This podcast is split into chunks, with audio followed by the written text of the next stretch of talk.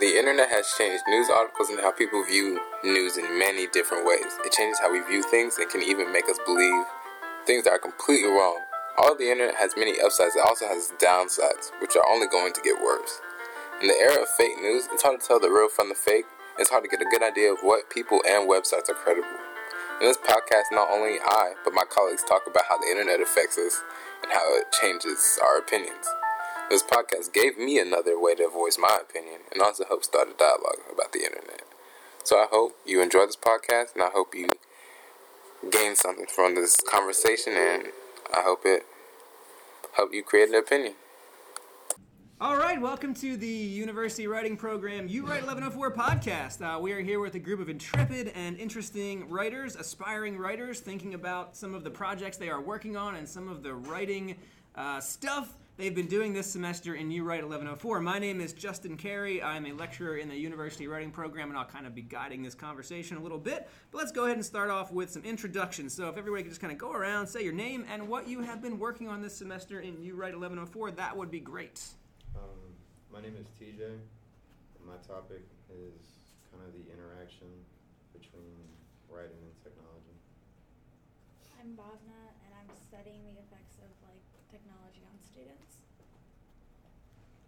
I'm Alex, and my topic is on kind of the rhetoric styles of most of the media outlets today, and whether they're focusing more towards getting clicks or actually finding real stories. My name's Spencer, and my prompt that I chose was Is it a good thing that social media has become the platform for news for millennials? And my name is Josh, and I chose how the internet has changed like articles and newspapers and stuff. All right, great. Well, those all sound like really interesting topics. I hear a lot of stuff in there about tech and especially about social media, the rhetoric of social media platforms. Um, so that's really cool, and I, I really want to unpack a lot of that and talk about some of your ideas around all those things because all that sounds really interesting. So I guess I'll just start with a question as I see sort of some overlap here about technology and social media and the way that we interact with our digital technological world. I guess I'll just throw out a general question of has social media generally, just as one form of technology, has that impacted or influenced writing in a good way or a negative way? What do we think about that? Um, has social media made us better writers or worse writers? Um, I know personally, like, if you go on Twitter, a lot of people use like informal like writing. It's just like your thoughts and like you could be like the letter U and not actually you. And like, I know me personally, um, like one time, I think when I like first started doing it, I did it like over the summer, and when I came back to school, like I actually like just started writing like that, and I'd be like, oh, that's not right. So you kind of had to like fix it and like tell your mind that like you is actually uh, Y O U instead of like the actual U. So like it's good to um it's good to write like that just because like you're writing to your like peers and they can connect with you, but like when it gets down to like schoolwork, you gotta like understand the difference. It's really interesting that shift is really interesting the way that we kind of certain things are acceptable in certain places when it comes to writing and certain things aren't right? Like um, you wouldn't post a five paragraph researched academic apa style essay to twitter necessarily right as a tweet maybe a link to one right? But you wouldn't put an essay like that on twitter. People would be like i'm not going to read this right? Um, so it's so interesting. It's one of the most interesting pieces to me about writing is the way that it changes and shifts and what's acceptable and what's not acceptable depending on what situation you find yourself writing in so that's a really interesting idea I, I funny side story. I, I, know someone who's a little older, um, and she she does shorthand text messaging, kind of. But the thing that drives me nuts about it is like she'll text the word thanks, but she'll put an X yeah. instead of an S.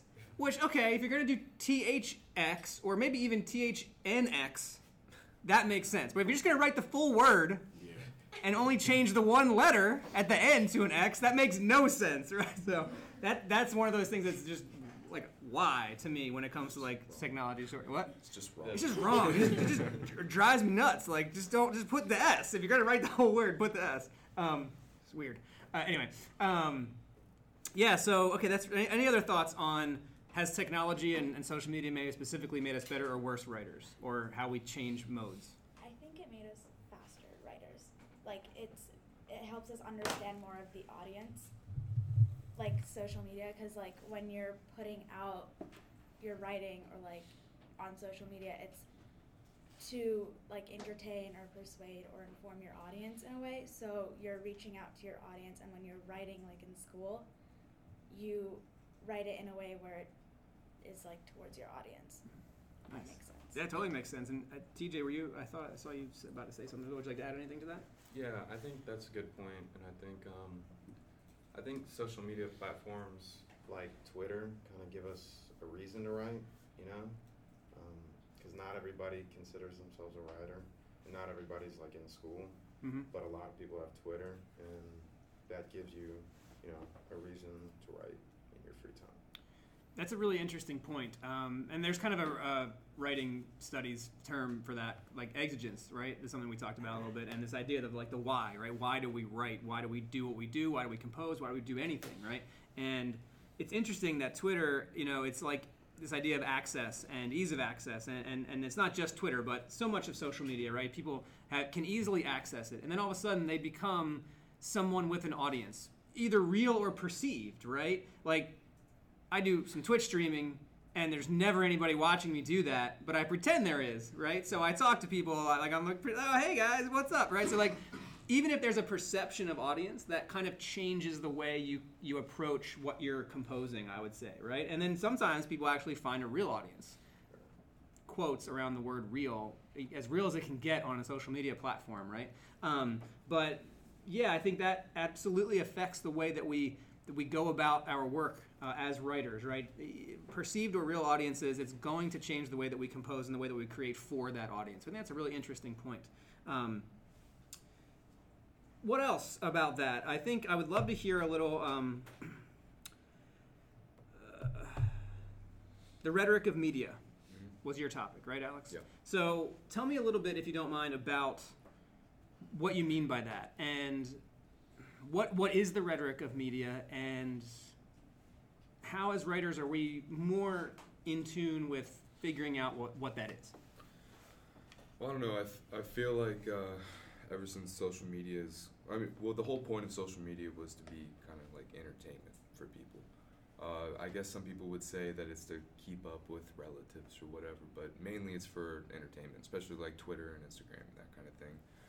And I think that's kind of shifted into our uh, news outlets and media outlets as well. It's like people want to be entertained all the time and you know they're not going to push the boring story about you know this new bill that's getting passed in Congress that may be pretty relevant to you know what you really should be learning about, but you know somebody just got their head blown off with a sawed-off shotgun, you know somewhere, and that's way more entertaining. It gets way more clicks and that kind of thing. So I think that people are focusing more on writing the most entertaining story rather than uh, facing all the, all the important stuff. i think yeah Oh, go I was gonna say with ahead. that, um, I saw this interview with like Denzel Washington, and he was like, like with social media and stuff, it was like everybody wants to be first, whether it's like right or wrong. They don't care if the um, the media or what they're putting out is true or false. They just want to be first. And usually, when you're first, people are gonna probably look at you and be like, "Oh, well, they got that out faster, so they're probably right." Other than other people that may go more into depth with their writing or research, and they might be more correct, but they won't get as much clout or attention than the, the ones that are like wrong. yeah yeah and and you're absolutely right and josh your your topic was about the internet right is Yeah. that something that you've kind of encountered in your in your project as well this idea of like this sort of almost like culture of like being first or getting clicks or whatever Because like they're saying, like a lot of things were saying that you don't even have to be right as long as you're first. People will believe you. So like that's where like I feel like the internet has its downfall because you know everyone has a voice, but they can just write whatever they want, put it out, and then people believe it. Yeah, I think that's a really fascinating point, and, and sadly, uh, because because so much of entertainment and journalism and news has shifted to these online internet spaces, right? And those companies who produce all that stuff need to make money, right? They're trying to make money. It's become this sort of race to get clicks and race to get eyes on ads, right? Um, and I think that has absolutely influenced the way that we, you know, sort of. Um, uh, take on what we watch and what we see and how we interact with these with these online uh, places um, and the news and the media and the entertainment. It's all kind of folded up into one thing. It's like you said, uh, like you said, Alex. It's really hard to tell the difference sometimes between what's news and what's entertainment and what's real and what's not. And and you know, we I think as consumers of that stuff, it it kind of falls to us to have to be more critical of it, right? And that kind of brings me back to the writing thing, right? That's something that we can do as writers as we equip ourselves with these rhetorical skills and get better at critical reading, at critical reflection, about thinking of our of how we are doing rhetoric. We're going to be able to start to see how other people are doing it, and we're going to start to see through some of the stuff that uh, you know maybe isn't real or we need to be more critical of, and, and that is a really good, I think, writing skill that we can uh, acquire um, as writing students. So that's a really cool idea and really cool point. Um, we are getting kind of close to the end of our time here, so I wanted to just check in our Twitter feed. Uh, Twitter feed is uh, hashtag you write podcast 19 if anybody wants to tweet. Um, no tweets at the moment. Perceived audiences, right? But we do have a question from our amazing audience. We do have an audience. Audience. Yeah, all right. We have an audience. What is your question? So, what was the most difficult challenge you faced, like trying to write in a different way, like with technology? All right, so great. Sorry, were you finished? I'm sorry. That, yeah. That's. Okay, so great question. Uh, what was the most uh, difficult challenge any of you perhaps faced as you were trying to write with some of the technology platforms that you were asked to write with in this class? Um, I think that going from like like a Word document to um, like a digital media type of thing was kind of hard because when I wrote the initial, um, you know, EIP draft one, I didn't really plan on taking that any further and, and you know make it into something else. So it wasn't exactly like optimized for it, and so I had to change some things and, and think about it a lot. Great thoughts. Yeah, I, I agree. I think moving between those mediums is very challenging, right? Um, thinking about how we have to repurpose or remix our text into a new platform or a new situation is one of the hardest things that we can do as writers. So that's cool. Thanks. Anyone else? Yeah, I think Yeah. it's also um, just trying to make it entertaining, like like more appealing to look at, because like it is just like an essay type thing. But you when you digitally compose it, you try to like make it seem appealing and like you want to add things that your viewers would want to see or find entertaining entertaining so that they would like or come back subscribe whatever to what you're putting out there so. Interesting. Yeah, again, it's coming back to some of those ideas about audience, I think, right? And like how to get them to, you know, stick with you or even look at what you're producing, right? Yeah. Anything else? Creative block, like being creative in a way that like it's different. Yeah. I think that's a huge one, right? Like, especially when it comes to some of the sort of visual, digital, multimodal rhetorics that we've been dabbling in. Um, it's a very different process than just sort of coming up with ideas and putting those ideas into alphanumeric words, right? Um, you have to kind of engage different thought processes and writing techniques and, and things to kind of get to that place. And so, thinking creatively and kind of thinking outside the box a little bit, that's always a challenge. And I think that is definitely one that I face all the time. I like, I like that challenge. I, I, I enjoy taking up that particular gauntlet, but uh, that's just me. Anything else? All right. Well, thank you all so much for talking with me. Really appreciate it. Great job. And we will see you next time. Thanks for listening. I hope you gained some more insight on this topic. The internet is changing every day, and it may only get worse. That's why it's our responsibility to call out what's credible and share real news, and not articles that aren't credible from Facebook or whatever site.